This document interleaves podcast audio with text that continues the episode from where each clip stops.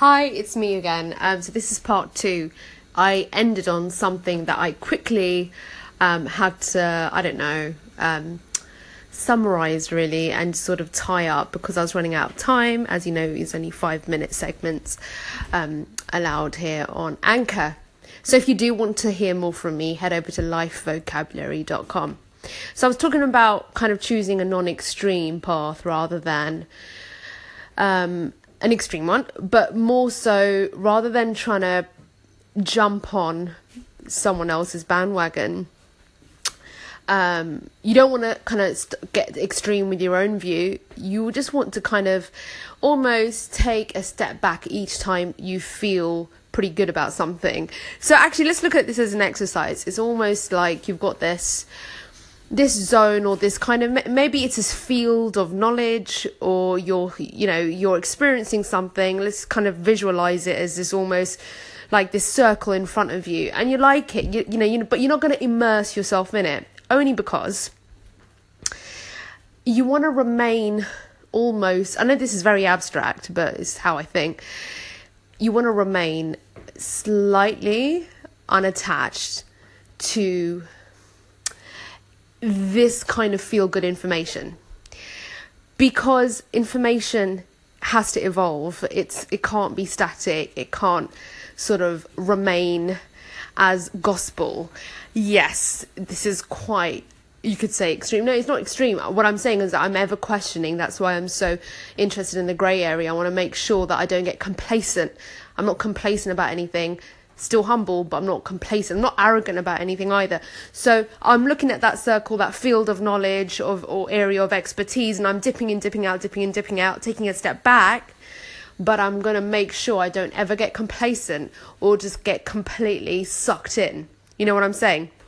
So I'm not staying on the outside looking in, thinking, uh uh-uh, uh, that's not me and I'm not all the way in saying this is it. So I'm I'm not taking either position. I'm not um, being detached or attached. It's almost like this kind of interdependence. You're kind of in and out, in and out, and it's that kind of process of being in and out of things where you are kind of building on your own kind of um, you can call it expertise or your own interpretation or your own understanding of things because the, the the movement you know that kind of dance between stepping into that kind of field of knowledge or area of expertise and then coming out of it and applying it.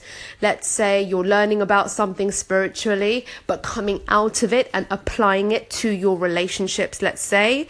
Or let's say you're learning a creative craft, but then you've got to come out and actually apply it, create something and there's that constant dance. You're ne- never going to be arrogant and just information based and in it.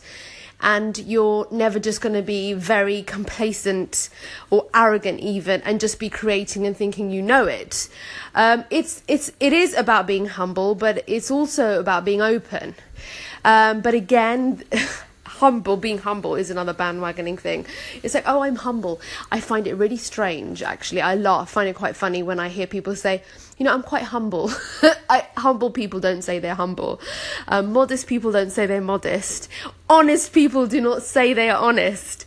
Um, if anyone's having to espouse or, or basically you know claim that they are, they are anything they've got to back it up. Um, yes sometimes it's necessary for us to put some kind of definition out there.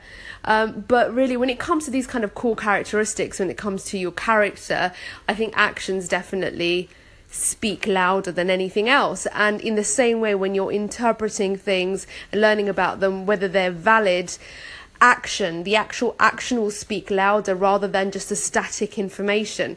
So that's why bandwagoning is so dangerous is because that's when people are just completely in it or completely detached and there's no movement.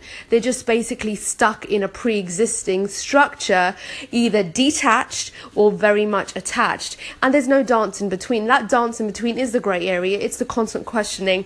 That's how you grow, that's how you evolve, that's how students learn, that's how teachers teach because even a teacher is a student and a student can also teach someone else. Okay, enough, enough. See you guys. Bye.